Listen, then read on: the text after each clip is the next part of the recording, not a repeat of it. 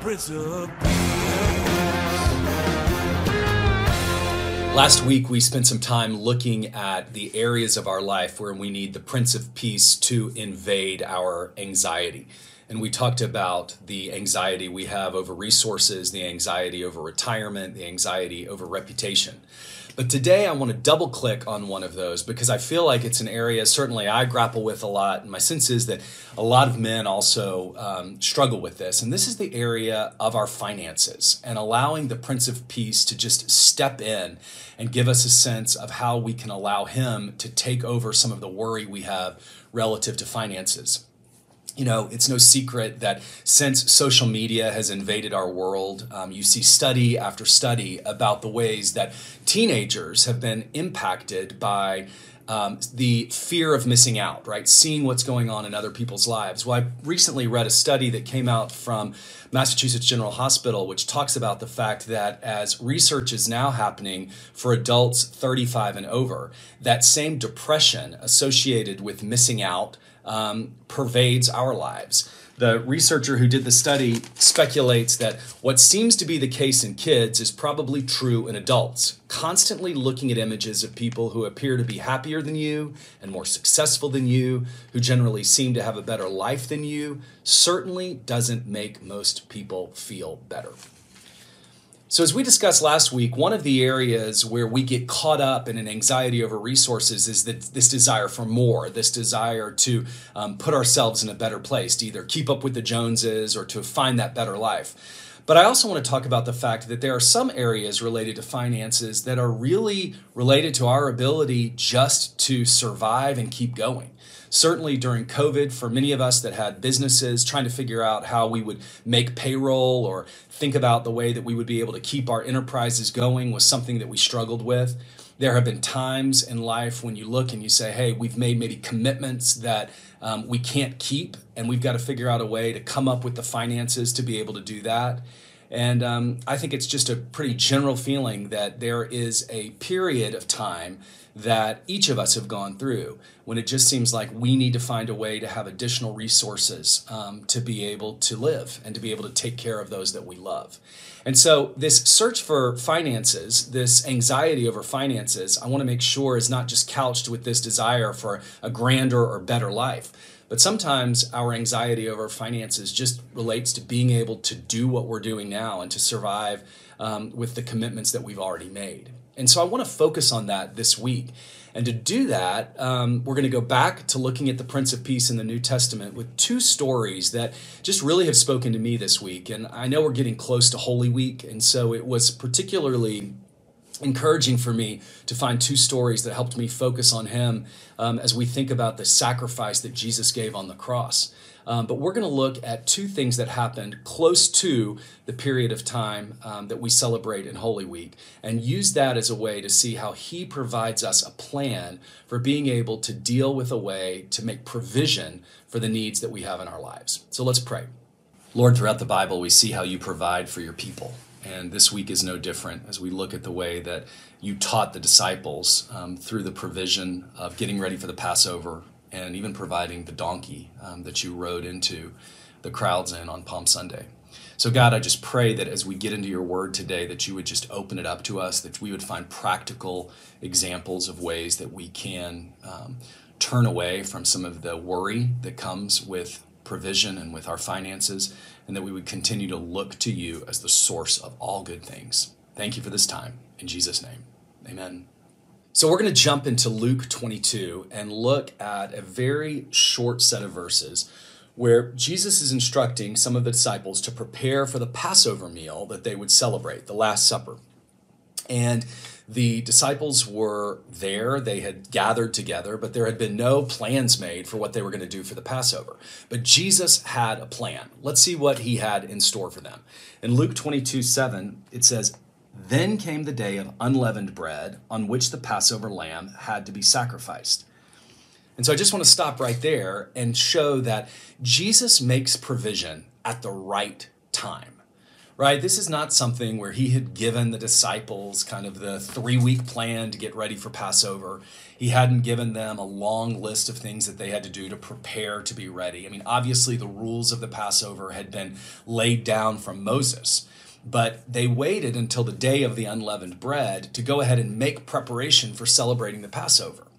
And as I read that this week, I was just reminded that that is such a great picture of how I feel that God gives us provision at the right time in our lives. You know, it would be so simple if we always knew the way that we could see that the um, deposit would come in at the right day, right? That all of the things that we would need to be able to make life smooth relative to our finances would just be so clearly laid out. But there are times in our lives where we have these periods where we have to wait. And in the waiting, we learn to trust God for timing. And so, as we think about this desire for finances, if you're a planner like me, right, you like to be able to know exactly when things are going to hit, exactly when things need to be paid. And there is a tendency, I think, when you do that, to fall into this, again, notion of letting our self confidence drive our reliability um, for where our finances are going to come. But what I think is always just such a great thing that we get to get to experience is that when God provides for us at the right time, when He provides in those specific moments where He has something to teach us, we're able to walk away and fully rely on Him for our provision. So I just want to ask you, right? Have there been times in your life where the waiting seems really long, the waiting seems really uncomfortable, but when God has provided at His appointed time, you've been able to see the kind of providential arc that he has wanted to create in your finances and in your story. Because these disciples knew that they had to prepare for the Passover, but Jesus waited till the specific time, right up until the last minute, before he gave them the plan that they would use to then be able to find what they needed to prepare the Passover. So he does that in verse 8. It says, Jesus sent Peter and John, saying, Go and make preparations for us to eat the Passover. Where do you want us to prepare for it? They asked. He replied, As you enter the city, a man carrying a jar of water will meet you. Follow him to the house that he enters, and say to the owner of the house, The teacher asks, Where's the guest room? Where may I eat the Passover with my disciples?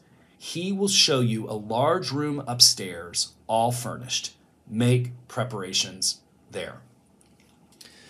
You know what I love about that verse is there's just such specificity in Jesus' instruction, right? Go find the man, follow him, ask him.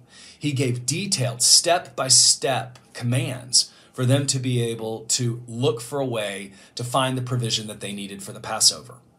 And, you know, I really look at my life and think about the times when I've been able to go to Scripture and see the ways that God has given, again, very specific commands about what to do with my time, what to do to make provision for my family, how to think about a decision that I was going to make. And when I look at that and I look at the way that Jesus was so clear to Peter and John about what to do, I'm really convinced that as we think about this story of being able to bolster our finances, right, to take care of what we need for our own provision, that we need to have the confidence that Jesus will give us those specifics. He may give it through the scripture, He may give it to us through our time in prayer, He may give it through us through wise advisors but we have to lean on Him for those very specific instructions. And so, as I think about my own life, you know, I am really, um, it's very easy for me to fall prey to getting advice from a lot of other things, right? Love to listen to podcasts, love to listen to what other entrepreneurs have done, love to read self help books about what you can do to be able to save money differently, invest differently. And I can find lots of other sources in my life to be able to give me the instruction for what I need to do relative to my finances. But I just want to ask you do you spend as much time looking at the way that Jesus sets up very specific instructions for our provision as we do trying to chase all of these external things? Now, these external things, again, aren't bad. But if we find ourselves leaning on them so much more heavily than we do leaning on God's word, um, I feel like we find ourselves in a place where, again, we're, we're shifting our focus away from Him. And it's so much easier to then get caught up in this spirit of anxiety and worry because we're not acting on the things that we read from these other sources. you know, I remember when I was in teenage a teenager. I don't know if you remember these books. They were the Rich Dad Poor Dad series um, by an author named Kiyosaki, and he wrote this series about just principles about look for recurring revenue, right? Own your own thing, right? He gave lessons about partners, about real estate, all kinds of things, and and he just created. He pumped these books out like a series of books. Um, and I remember that I would just voraciously read them and think about those principles. And I can still give you some of the principles that he laid out. Um, but as I am I as quick to be able to state those principles and lean on those principles that I've taken from Jesus, right? Relative to things like debt, relative to things like who I partner with, relative to what I should be focused on and what I should be caring about. Jesus gave those disciples the perfect timing for his provision, but he also gave them the perfect plan. And so I just want to ask you as you think about how you're planning, how you're thinking about the next steps relative to your finances, who's the source of the plan? And are you really taking the time to dig deeply into the word for his plan? Are you seeking confirmation in his word? Are you spending time on your knees, really asking God for a sense of how you would be able to act? I'll tell you, when those first few weeks of COVID 19 hit and I didn't know what was going to happen with our business, I don't think I've ever spent so much time in prayer just saying, God, I need you to be able to give me a plan for being able to deal with what's going to happen. And then finally, are you surrounding yourself with the kind of advisors who have the perspective that Jesus would give you so that you're getting wise counsel and wise advice about how to move forward in your finances? That should be the source of our plan. And with the same specificity that Jesus gave to Peter and John, we can find the same specificity in the types of plans that we can follow to be able to find the provision that we need. So, he had the right time, he had the right plan, but what I love next is he didn't just leave it there. Jesus didn't just say, here's what's going to happen, and then miraculously, um, food appeared on the table for the Passover, right? Something had to happen. And what had to happen is Peter and John had to act. So let's look at verse 13. It says, They left and found things just as Jesus had told them, so they prepared the Passover. And what I appreciate about this is that it gives us the strong signal that just like we see um, in the book of Joshua, where there came a time where Joshua Joshua had been praying to God, and he finally got to a point where he said, "Joshua, get up! You've got to act." Here, Jesus gave the timing, he gave the plan, but it was up to the disciples to actually go out and prepare the Passover. And what this says to me is that when Jesus gives us the plan, when he gives us the source of what we need to do, it's incumbent on us to act. It's incumbent on us to take that open door that he would provide or that plan that he gives and follow through on it. One of the biggest things that I can tell you where I see the greatest disappointments in my life is when I feel that God has led me in a specific direction and I just didn't follow. I just didn't act. And there are specific times where I think about things that he wanted me to do relative to serving him, things that he wanted me to do relative to my business, things he wanted me to do relative to some decisions we needed to make about our kids. And I just was timid in my response. I didn't walk through, I didn't act on those things. And as I think about some of the biggest sources of regret in my life, it's around those things where I said no to a specific plan where I felt like God was um, asking me to step out. And so, as you get a sense for how He would think about provision, as you get a sense for how you ought to think about organizing your finances or pursuing finances, I just want to tell you that if you feel like He's given you specific direction, right? It's been confirmed by Scripture. You feel like it's been confirmed in prayer. You've gotten a good sense from wise advisors about it. I think that we are called to step out and pursue what God has told us to do. If the disciples hadn't prepared the Passover, it wouldn't have mattered that someone had opened up his home to them. It wouldn't have mattered that he opened up and gave them the resources to be able to prepare the Passover feast. If they hadn't acted on it, that would have been a wasted opportunity. And guys, I don't want my life to look um, like a series of wasted opportunities where I had the ability to do something that was kingdom building, something that could make a difference, something that mattered. And because I was afraid, or because I wasn't sure, or because I was too um, focused on my own reputation or things that felt risky to me, that I missed out on the opportunity to be able to take advantage of everything that God had for me. He provided the perfect time, He provided the perfect plan, but it was incumbent on the disciples to be able to act. They had a responsibility. But you know, we're not only called in the area of finances to act. I don't think we have just a responsibility to act because we could go off and we could just chase lots of ways to become rich. We could go out and chase a lot of things that would help us to be more successful. But I always go back to the fact that when God gives us those opportunities, when He gives us those resources, when He gives us that provision, we also have a responsibility to use those things in a way that honors Him. And so, to talk about that, I want to move to our other story that's in Matthew. And the story of Matthew follows the same pattern that we saw um, as Peter and John prepared the Passover relative to providing the donkey for him to ride into on Palm Sunday. And in the same way, he gave them the perfect time to go find the donkey that was tied up. He gave them the plan to be able to ask about the donkey and take it. It was incumbent upon the disciples to actually take the donkey and put the um, the uh, robes on the donkey. But I want to talk about what happened afterwards in that story because it tells me a lot about how I think we ought to have a responsibility um, to do something differently with the finances that God gives us. So let's jump to Matthew 21, verse 6. The disciples went and did as Jesus had instructed them. They brought the donkey and the colt and placed their cloaks on them for Jesus to sit on. So they acted. And then look at verse 8. A very large crowd spread their cloaks on the road while others cut branches from the trees and spread them on the road. The crowds that went ahead of him and those that followed shouted, Hosanna to the Son of David! Blessed is he who comes in the name of the Lord! Hosanna in the highest heaven! When Jesus entered Jerusalem, the whole city was stirred and asked, Who is this? The crowd answered, This is Jesus, the prophet from Nazareth in Galilee. So, because the disciples acted, because they took the donkey, because they listened to Jesus' instructions, they put him on it and he went triumphantly into Jerusalem. And because of that, we see the people lining the roads shouting out to him, Hosanna. It was the use of the provision, right? The use of the donkey that set up a vehicle, no pun intended, for Jesus to be praised. And this to me is just the clearest picture of the responsibility that we have to use our finances as a vehicle for God to be praised.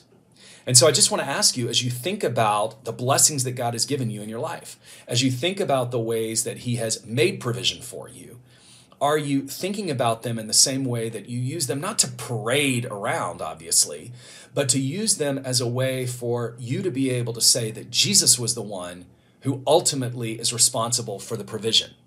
And when people look around at your life, when your employees look at the way that you dealt with a financial issue to be able to make payroll, when your family sees how you were able to save and think differently about a way that you were able to give them or provide something for them, when you think about the relationship that you have with your spouse, where you're able to say, hey, because we approached something and we were able to think differently about the way to finance something, we've been able to do something together are you using that as a vehicle to be able to say that Jesus was the one who was able to ultimately make the provision for that to happen?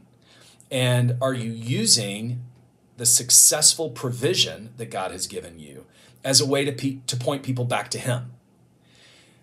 That's what was able to happen when the disciples followed through on being able to bring that donkey in for Jesus to sit on and ride through the streets of Jerusalem. And too often, when I think about um, the moments I've had where I've been able to see God provide in an incredible way, um, I've often used it as a chance to kind of puff my own chest or use it as a way to say, hey, look, wasn't I smart about how I dealt with a situation? Or didn't I work hard to be able to provide? But in reality, what I need to be doing is thinking about a way to say, hey, look, let me point to you to the ways that Jesus provided the right timing. He provided the right plan for me, be, for me to be able to act in a way that gave the provision that I experienced. So I want to ask you have you found ways to point people to Him through the provision of your finances? Certainly, in the culture that we live in, in the United States, um, we are all blessed beyond measure. And for many of us, we've had different levels of success, whether it be in our businesses or other things that we've worked on.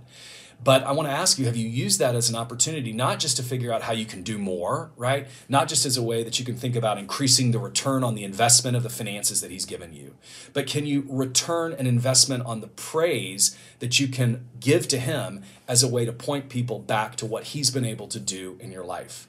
So I want you to think about that. Have you created a way for you to shine the spotlight on His provision, And then I want to ask something that might be meddling a little bit, right? Are you using your finances to glorify Him in the way that you're using them to be able to further His kingdom? You know, when the disciples were able to go find the donkey and put Jesus on it, right? That praise, that worship furthered the kingdom. And even though it was short lived, um, that was a way that they were showing their gratitude and their worship of Jesus. So, where are the areas of your life where God has provided something for you, where you need to take some of that provision and use it to further his kingdom?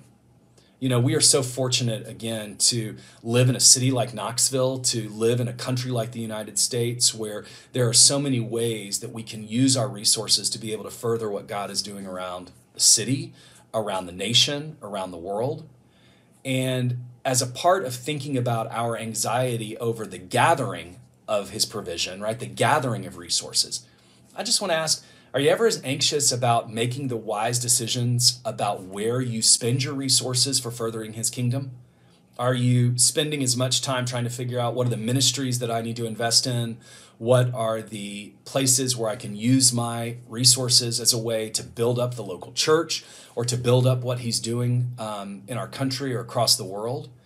Um, it's funny. I don't have the same level of anxiety about how I'm using my resources for him as I do about where I'm going to get the resources. And I think that that's something that um, I really need to shift my thinking around. I want to look to the Prince of Peace not only as the source of the right timing and the right plan to get the resource, but I want to look to the Prince of Peace as someone who can give me confidence that the opportunities and the ministries where he needs resources to be able to further the kingdom. Um, that I've explored them, that I've spent the time researching them, and that I am just as concerned about using my resources well as I am to gather them. Here's what I know God provides, God takes care of us, but I still struggle with anxiety over where the finances are going to come. As we've gone through this study, though, this week, what I've realized is in the same vein that we've talked about throughout these last couple of weeks. If we seek Him, if we look to the principles that He would give us to be able to find the provision that we need, and then we would use that provision to serve Him, we can take our focus off the things that weigh us down with worry and look for new ways to worship as we use our provision.